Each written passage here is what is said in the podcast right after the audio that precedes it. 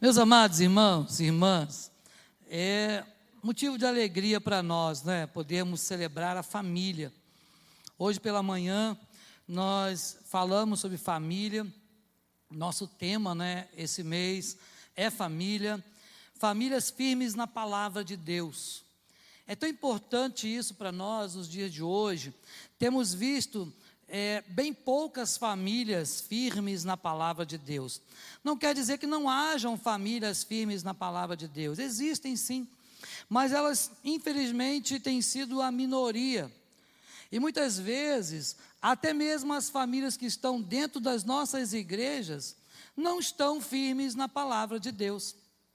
Então, isto certamente uma preocupação para nós, líderes das igrejas, pastores, presbíteros, o conselho da igreja, no caso da igreja presbiteriana, em outras igrejas também, isso tem sido uma preocupação nos dias atuais, porque muitas famílias, elas não têm realmente tido uma vida firme na palavra de Deus.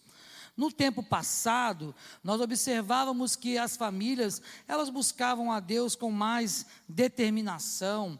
É bem verdade que é, no passado, eu estou falando de 30 anos para trás, não é, mais ou menos, nós observávamos que nem todos os jovens tinham condições, por exemplo, de cursar uma universidade, então os jovens já trabalhavam muito cedo, ou quando muito, eles eram sustentados pelos pais, então tinham condições de ficar mais tempo trabalhando na obra do Senhor, nas programações das igrejas.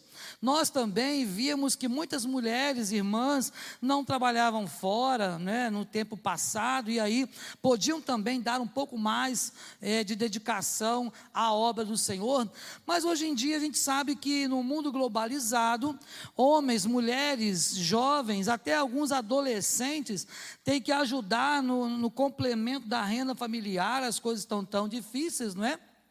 e que acaba por deixar aí a família com menos tempo para poder ter uma vida realmente embasada na palavra de Deus. E isso tem sido realmente um problema dentro das nossas igrejas e, consequentemente, um problema para a nossa sociedade. Porque quanto menos famílias firmes na palavra de Deus, mais a nossa sociedade estará sendo deteriorada. Mais a sociedade vai perder os seus valores morais, éticos e principalmente bíblicos. Então, o que nós observamos ao longo desses anos é justamente uma desvalorização do conceito familiar. O conceito familiar está totalmente desmoralizado na nossa sociedade. Temos países europeus, por exemplo, onde a família já não é mais uma instituição organizada. Temos países, por exemplo, como a Holanda, em que as igrejas estão fechando as suas portas já há muito tempo para se tornarem boates, bares, restaurantes, shopping centers. Então, isso tem acontecido não só na Holanda, como em outros países da Europa e outros lugares, onde isso começou como? Começou justamente com a família que perdeu justamente a sua base, perdeu a, a sua base da palavra de Deus, sua base bíblica, e consequentemente os valores foram se perdendo. Então, meus irmãos, o que nós observamos é que aquilo que foi o ideal de Deus lá no Éden, ou antes do Éden, na eternidade, na mente de Deus, então aquilo tem se perdido ao longo do tempo. E isso não é de hoje que vem acontecendo. Então há sim uma desvalorização, um descrédito da família e, consequentemente, um descrédito no papel de cada membro da família. Estamos falando de uma família composta de esposo, esposa, filhos, quando os tem. Então, é importante nós sabermos que esta foi a constituição familiar que Deus ele instituiu lá no Éden criou o homem, criou a mulher para que o homem não ficasse só, e vieram os filhos, porque a ordem foi crescer e multiplicar e encher a terra.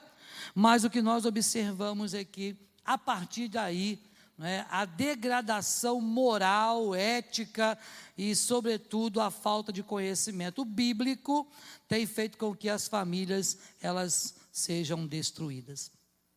Muitas famílias têm sido destruídas nos dias de hoje. E nós vemos filhos se levantando contra pais, pais contra filhos, irmãos contra irmãos. E a Bíblia já dizia que quando isso acontecesse, estaria próximo do fim. E é claro que nós não podemos mensurar prazos, a Bíblia nos diz, o próprio Senhor Jesus diz que não nos compete saber tempos ou épocas, mas o Pai reservou isso para a sua exclusiva sabedoria e conhecimento. Mas nós podemos sim interceder por nossas famílias, para que quando Jesus vier buscar a sua igreja, nós sejamos achados por Ele sem mácula, sem ruga, nem mancha, em condições de podermos dizer: Senhor, eis-me aqui. Em condições de, como família cristã, podemos realmente escutar o toque do chamado do Senhor, que muitos não ouvirão, infelizmente. Então, meus irmãos e irmãs, nesta noite, hoje como primeiro domingo né, do mês e primeiro dia, né, consequentemente, do mês de maio, pela manhã, nós falamos sobre a família e perguntamos né, qual a importância de termos famílias firmadas na palavra de Deus. Mas agora, o nosso tema é outro. Em famílias firmes na palavra de Deus, as esposas são fiéis em seus papéis familiares. Esse é o tema de hoje. Está lá. Em famílias firmes na palavra de Deus, as esposas são fiéis em seus papéis familiares. E talvez você que está aqui, que é homem, está pensando: bom, então posso me levantar, posso ir embora, porque vai estar falando só para as mulheres. Engano seu. A palavra de Deus, lembra que ela diz que ela é espada cortante de dois gumes. Então não se preocupe, não. Não vai cortar só na mente das mulheres, não. Vai na nossa também e vamos poder observar o quão importantes são os valores familiares dentro de uma família cristã. É sobre essas coisas que vamos falar. E o texto que vamos ler é o texto de Efésios, capítulo 5. Gostaria que você pudesse abrir a sua Bíblia. Também o texto estará ali, se você quiser acompanhar, estiver sem Bíblia. Mas não sei se o tamanho da letra vai ser suficiente para todos né, aqueles que estão mais distantes. Capítulo 5, então, versículo 22 até o 24, quando o apóstolo Paulo vai escrever à igreja de Éfeso algumas coisas muito importantes sobre a família. Diz assim a palavra do Senhor, de 22 ao 24, ok?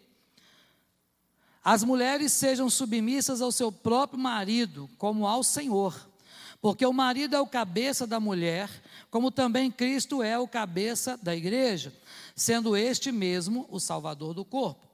Como, porém, a igreja está sujeita a Cristo, assim também as mulheres estejam em tudo submissas ao seu marido. Agora o versículo 33. Não obstante, vós, cada um de per si, ame a própria esposa como a si mesmo, e a esposa respeite ao seu marido. Amém. Que o Senhor então aplique esta palavra aos nossos corações. Meus irmãos e irmãs, o que são papéis familiares? O que são papéis conjugais? É, cada um dentro da família tem o seu papel, aquele papel, isto é, a sua função já determinada por Deus quando Deus instituiu a família. Se você observar é, o texto bíblico lá de Gênesis, vai encontrar, após a queda, evidentemente, você vai encontrar Deus colocando funções bem definidas com relação ao homem. Disse para ele: Olha, você agora vai ter que ralar, camarada, para poder sustentar sua esposa e seus filhos. Agora é do suor do teu rosto que você vai comer. Porque antes a Bíblia não fala como era, mas se depois ele passou a ter que trabalhar e do suor do rosto ter que comer, é porque antes as coisas eram bem mais fáceis, não é? Antes o quilo da picanha para ele não custava aí 70 reais, 80 reais não é verdade? Mas ele podia comer livremente, usufruir de tudo aquilo que Deus havia criado. Eu fico imaginando é, ele indo para pescar, né, e o peixe que saltava para ele né, na mão dele, não precisava pescar, e outras coisas assim. Mas após isso, o que acontece? Ele então agora tem um papel preponderante dentro da família. Agora você vai ter que sustentar a sua esposa, mas agora não de qualquer forma, você vai ter que ralar, camarada. Agora você vai suar a camisa. Bom, até hoje estamos fazendo isso, né? Desta forma. Mas também Deus colocou o papel da mulher, também bem estabelecido, de cuidar né, do seu esposo, de cuidar das questões domésticas, das questões do lar, também de auxiliar no cuidado com os filhos. Aí, quando vem os filhos, Deus também institui o papel dos filhos, que é honrar os seus pais, que é obedecer aos pais, que é poder amar os seus pais de tal maneira que quando chegue a idade lá da velhice, os filhos possam amar de tal maneira os seus pais ao ponto de cuidar deles. Por isso a Bíblia diz que feliz o homem que enche dele a sua aljava, isto é, feliz o homem que tem filhos. E hoje é claro que a constituição familiar não permite tantos filhos mais, né, como era no passado, como citamos pela manhã no caso de Don Jonathan Edward, que teve muitos filhos. Mas o fato, meus irmãos e irmãs, é que papéis familiares são as atribuições e os deveres de cada pessoa ou que cada pessoa deve exercer no ambiente familiar, para que este ambiente seja um ambiente forte e saudável. Uma família onde cada um reconhece o seu papel, onde cada um exerce o seu papel de acordo com a vontade de Deus, esta família caminha segura. Esta família, ela é bem-sucedida aonde quer que ela vá. Por quê? Porque estará debaixo da vontade de Deus.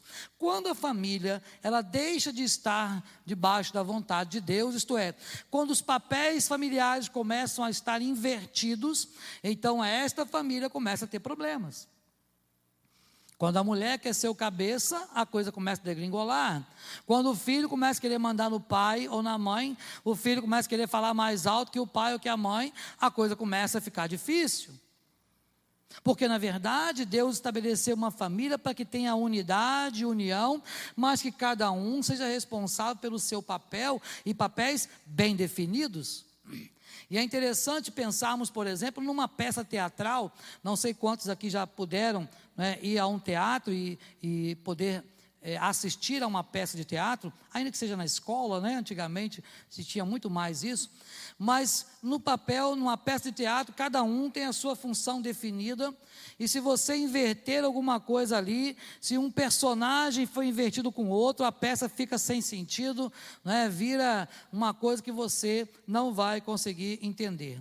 Então, cada fala, a entrada em cada cena de uma peça tem que estar bem definida, bem ensaiada, para que você, ao ver aquela cena, você possa entender.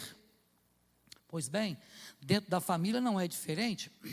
Se cada um não cumprir o seu papel definido por Deus na família, então a gente não vai conseguir se entender. E quem olhar de fora aquela família não vai conseguir entender aquela família. Pera, aquela família ali, o negócio está meio estranho. Ali é o filho que fala mais alto, é o filho que grita com o pai e tal, ou coisas semelhantes a esta. Então nós precisamos observar, meus irmãos e irmãs, é que, de fato, a família idealizada e instituída por Deus, cada um tem a sua função. Ah, pastor, então eu não posso fazer a função do outro? É claro que você até pode, desde que haja acordo, porque a Bíblia diz que não podem andar dois juntos se não houver acordo. Então, muitas vezes, né, a esposa nos dias de hoje, então isso é muito comum. A esposa trabalha fora, auxilia no trabalho também da, da, do sustento do lar, contribui para muitas situações administrativas dentro da família. Isto é perfeitamente compreensível e normal, desde que toda família esteja debaixo da vontade de Deus. Porque quando essas coisas acontecem, isto é, de você realizar papéis que não são o seu, mas sem um acordo prévio, sem que haja harmonia, sem que haja submissão à vontade de Deus, então esta família terá sérios problemas serão problemas como brigas, desentendimentos, até divórcios, ou até filhos se levantando contra pais e vice-versa.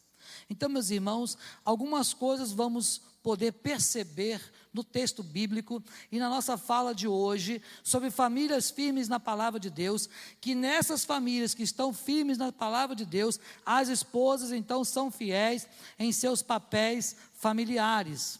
Na semana que vem vai ser falado sobre o marido, na outra semana dos jovens. Então não se engane, né? ao longo de todo o mês nós estaremos falando sobre a família. E é importante nós observarmos primeiro verdades a respeito da posição da mulher na relação conjugal. Então é a primeira coisa que vamos observar hoje. As verdades a respeito da posição da mulher na relação conjugal.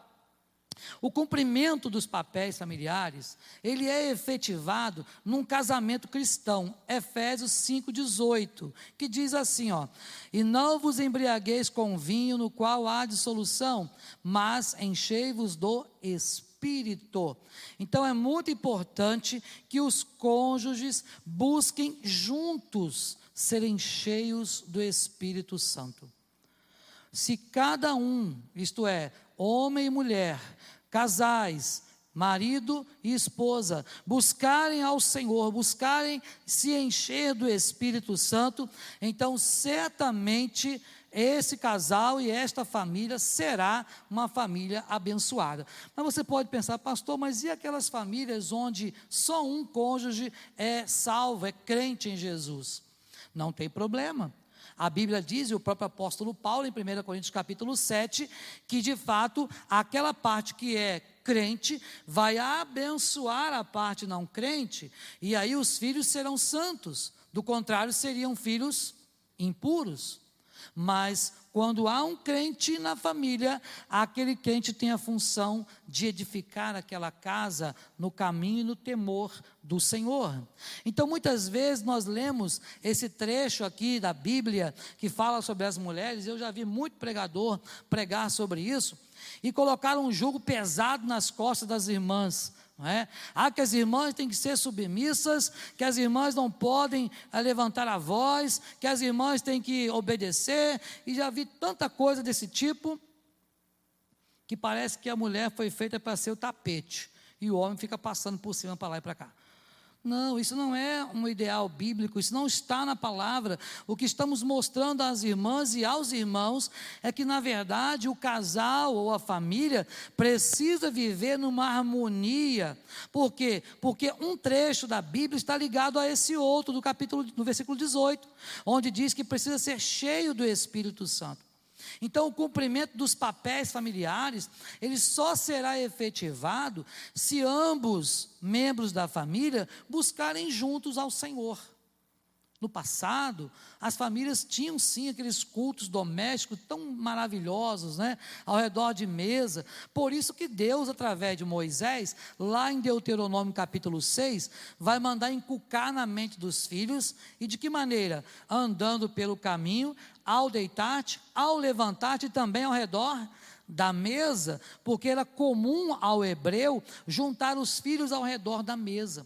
E nós herdamos por um bom tempo é, esse costume maravilhoso de poder nos reunirmos como família para buscar ao Senhor. Mas infelizmente, isso no tempo de hoje tem se perdido. Então, meus irmãos, maridos, esposas, pais, filhos, patrões e empregados devem se lembrar que a chave para cumprir os deveres que estão lá no verso 18, isto é, que nós possamos realmente nos encher do Espírito, a chave para fazer isso, a chave para que os papéis familiares sejam efetivados, é que eu e você sejamos cheios do Espírito Santo. A ideia aqui, meus irmãos e irmãs, do texto, é que na vida cristã, o controle é do Espírito Santo. Na vida do casal crente, o controle não é do homem e nem da mulher, nem dos filhos.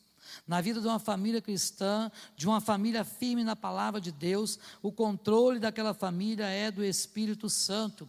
Então nós precisamos deixar o Espírito Santo dirigir o nosso casamento, deixar o Espírito Santo dirigir a nossa família.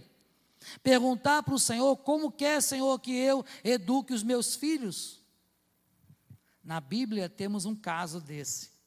Um caso desse de que quando Sansão estava para nascer, vocês se lembram? Quem já leu esse, esse, esse fato na Bíblia?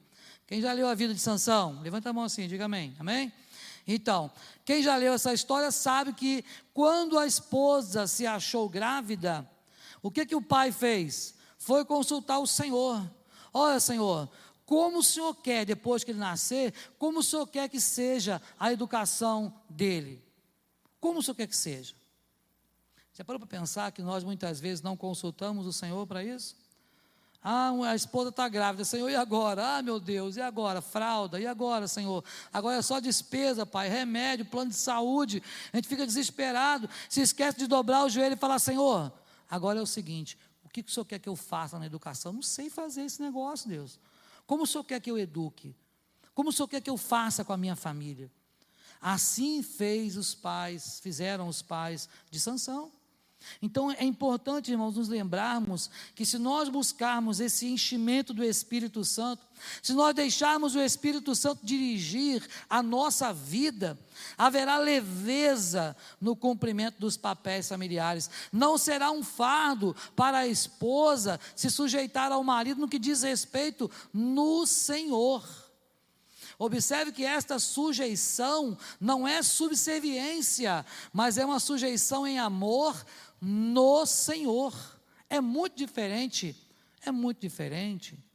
Então é importante que, se você deixar o Espírito Santo trabalhar na vida da sua família, se você buscar a ação do Espírito Santo no seu lar, você vai ver que vai ficar muito mais fácil que o papel familiar de cada um ele seja efetivado. Então lembre-se, o cumprimento dos papéis familiares é efetivado num casamento cristão quando os cônjuges juntos forem cheios do Espírito Santo de Deus. Mas também marido e esposa, homem e mulher. Lembre-se, vocês são iguais diante de Deus iguais perante Deus. Irmãos, é algo interessante que os judeus, eles tinham um baixo conceito com relação à pessoa da mulher. Tanto que a mulher na Bíblia não foi contada, né? quando a Bíblia falava assim: olha, haviam mais de 10 mil homens, fora mulheres e crianças. Não se contavam. O judeu tinha esse conceito, ou um baixo conceito, sobre as mulheres daquela época, tanto que eles oravam, e logo de manhã a sua oração, olha como é que era a oração do judeu: Senhor, obrigado por eu não ter sido nascido escravo, não ser um pagão e não ser uma mulher. Olha só como é que o judeu orava. Sabe? Por quê? Porque havia um baixo conceito das mulheres, as mulheres não tinham direito de falar, as mulheres não podiam sequer orar em público. Então, é muito importante falar sobre isso, por quê? Porque, na verdade, quando Jesus deu a vida por nós, a igualdade veio para todos nós. E, infelizmente, durante muitos anos, nos países, inclusive no Brasil, a mulher precisou lutar pelo seu papel ou pelo seu lugar na sociedade. Enquanto, na verdade, a Bíblia diz que nós deveríamos ser todos iguais. Então, é o cristianismo que coloca a mulher na mesma posição do homem, porque o judaísmo não. Até hoje, o judeu, ele anda e a mulher vai andando atrás. É assim que eles fazem, não é? Porque a mulher não pode dirigir a palavra a ninguém na rua. Mas, graças a Deus que no Brasil não é assim, né? Graças a Deus que no Brasil a gente pode andar abraçado, de mão dada, como você quiser, não, é? não tem esse negócio, e eu louvo a Deus por isso, mas foi o cristianismo que proporcionou isso para cada um de nós. Se você observar o texto de Gálatas 3, 28, vai, vai ver lá que esse texto lembra que homem e mulher possuem uma perfeita igualdade espiritual. Uma perfeita igualdade igualdade espiritual. Deus nos constituiu iguais perante Ele. Deus não fez ninguém diferente. Dentro da igreja, né, lamentavelmente também durante muitos anos, né, a mulher não teve, é, vamos dizer assim, um lugar nas igrejas para realizar determinadas atividades. E eu louvo a Deus porque na igreja presbiteriana, né, as mulheres não só trabalham, como trabalham muito.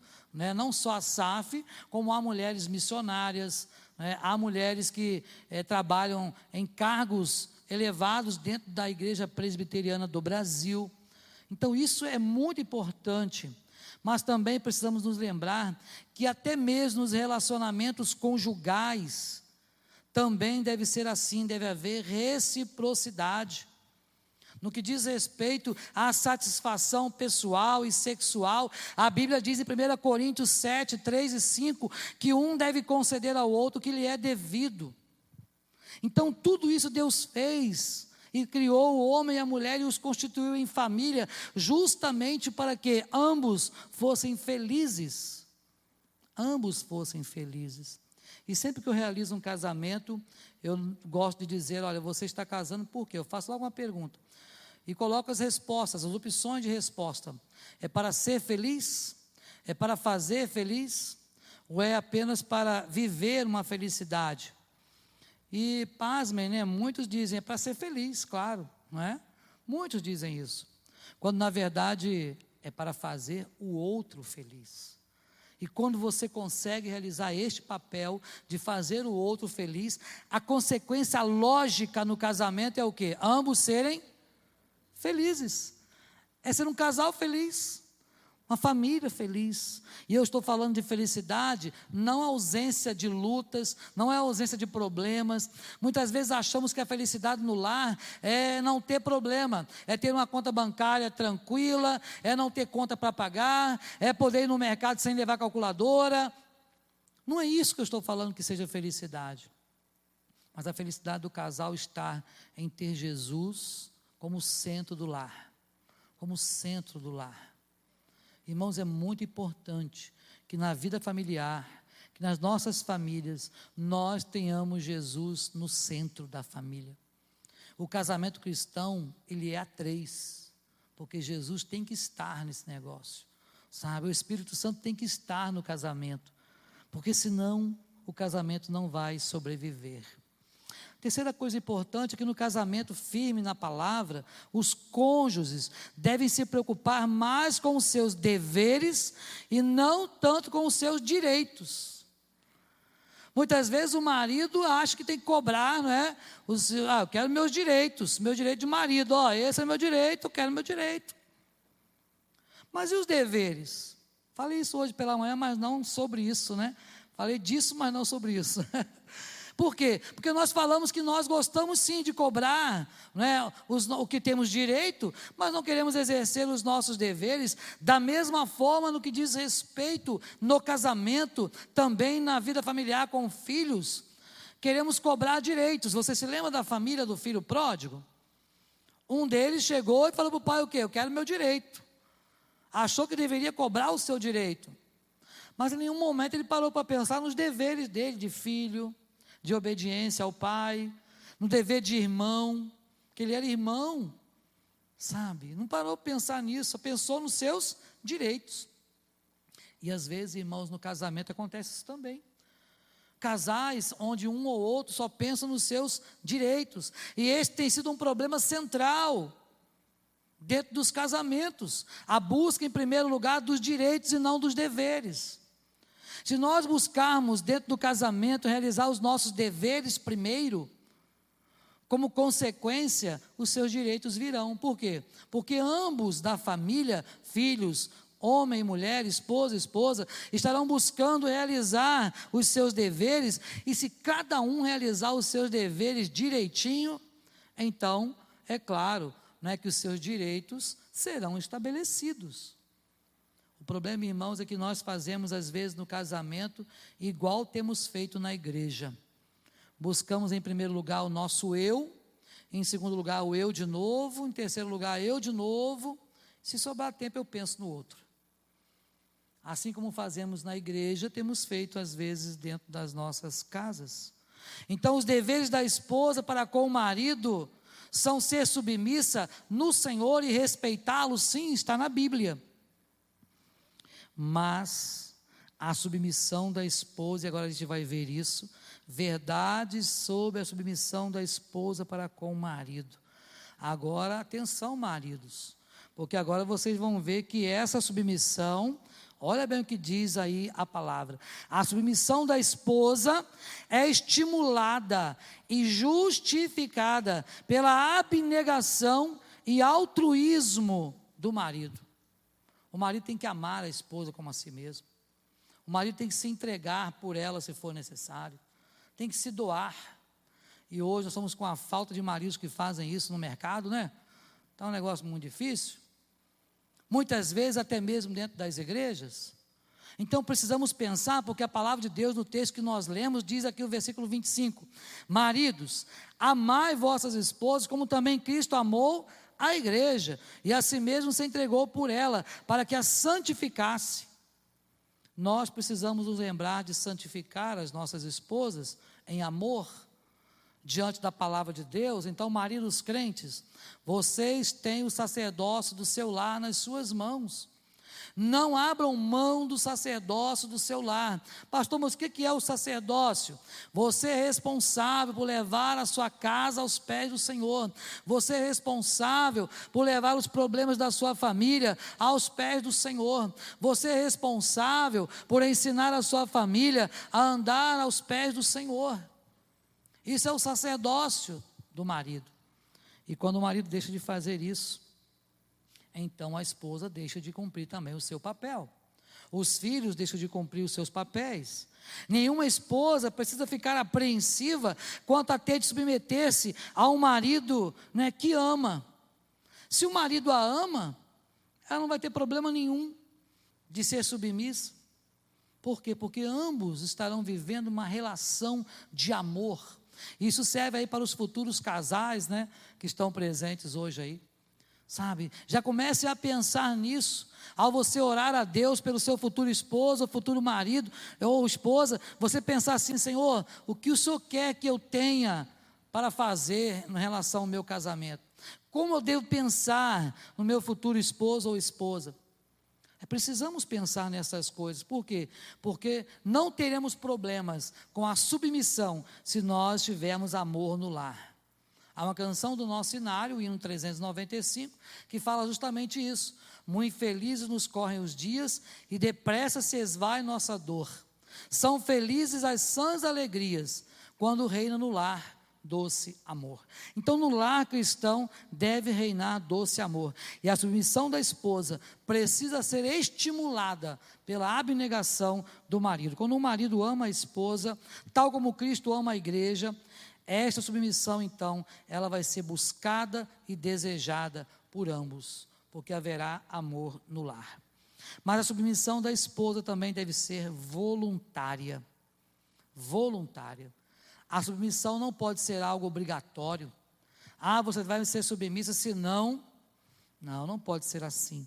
Sabe? Aí você vai observar que é submetendo-vos vós mesmas. Não é aquela submissão, falar assim: olha, se você não fizer, acabou. Ó, se você não fizer o que eu estou mandando, não tem jeito. Não, não. O casamento um não manda no outro. Um no lar é preciso haver harmonia. O cristianismo está baseado na liberdade. Cristianismo, inclusive dentro do casamento, está baseado na liberdade. Nós não vivemos em outras religiões, por exemplo, como o islamismo, onde a mulher ainda hoje não tem direito nenhum, nem sequer tem direito a escolher o casamento ou com quem vai se casar.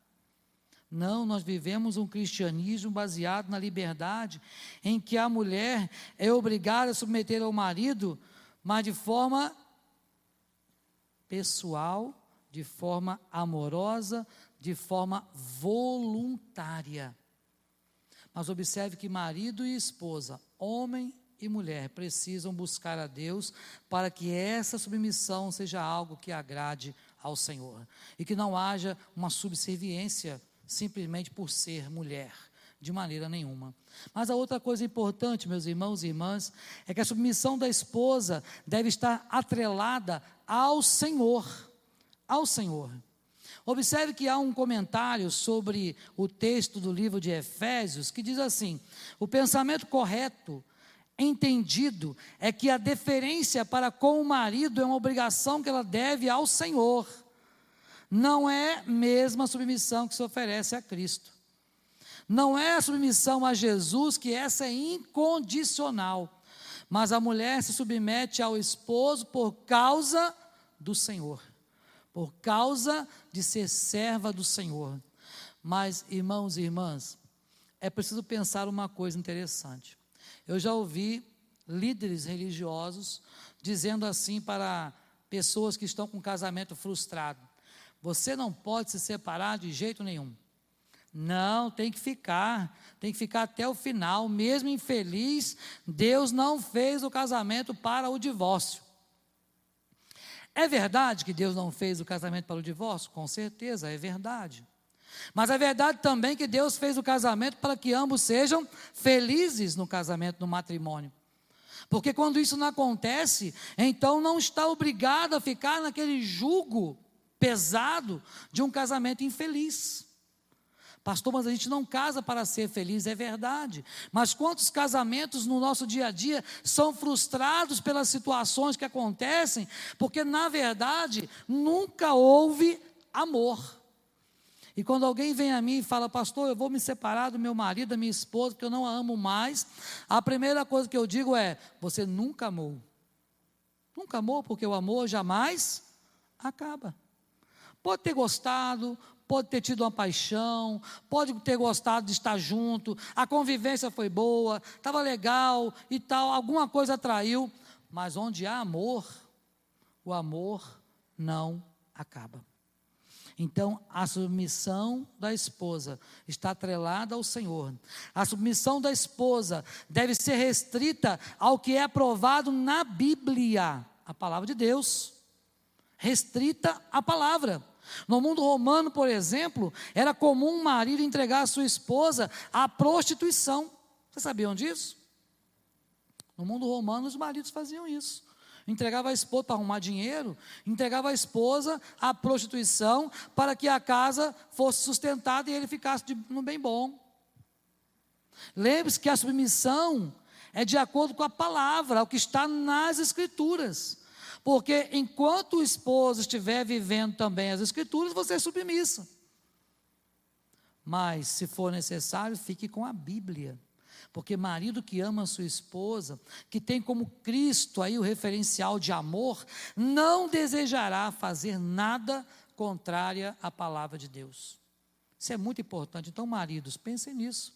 Se você ama a Cristo de verdade, jamais desejará fazer algo que não seja aí algo que agrade a Deus em tudo no seu casamento. E a última coisa, meus irmãos e irmãs, para nós pensarmos nesta noite, é que a submissão da esposa não é um passe livre para um marido praticar violência contra a esposa, bem como também inibir a sua individualidade, isto é, a esposa não tem que ficar anulada. A esposa não é para ser violentada nas suas emoções ou em qualquer outro tipo de violência. Muitas vezes, irmãos, há muitos casos de violência, a gente vê toda hora na televisão isso, né? Casos de violências familiares, domésticas. Nos lares cristãos também, não se enganem. Não se engane a lares cristãos que também acontecem casos de violência. Muitas vezes a violência pode não ser física, pode não ser um soco, um tapa, um chute, um pontapé, mas pode ser emocional, pode ser aquela subserviência, aquela opressão que muitos maridos crentes fazem na esposa ou nos filhos. Marido que usa esse versículo para maltratar a esposa não sabe o que é Bíblia. Você tem que ser submissa, mulher. Então faça o que eu mando e esquece o que você sabe. O marido que faz isso, ele não conhece Deus, ele não conhece a palavra de Deus. Também esse versículo bíblico não deve ser um álibi para que o marido aí não permita que a esposa exerça a sua individualidade. Mulher minha não trabalha de jeito nenhum. Mulher minha não sei o que, não sei o que lá. Já ouviu muita frase assim? Essa pessoa que faz isso não conhece Deus e não conhece a Bíblia porque a Bíblia nos dá liberdade liberdade para viver na graça de Deus. E o mais importante disso tudo, marido que serve a Deus jamais vai proibir a sua esposa de servir a Deus também. E eu quero finalizar dando uma orientação agora para os pais. Muitas vezes, meus irmãos e irmãs, os pais, para castigar os filhos de alguma forma, estou falando de pais crentes, né? Eles fazem o quê?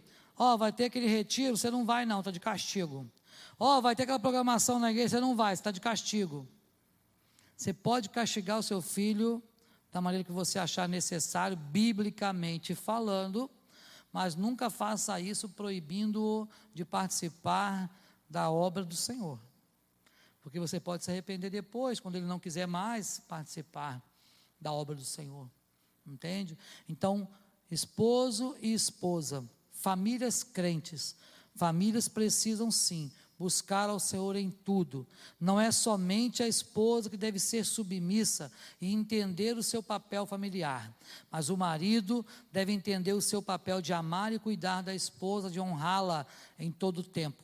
E os filhos entender os seus papéis, de honrar, de obedecer os seus pais, de cuidar deles o tempo todo também quando for necessário.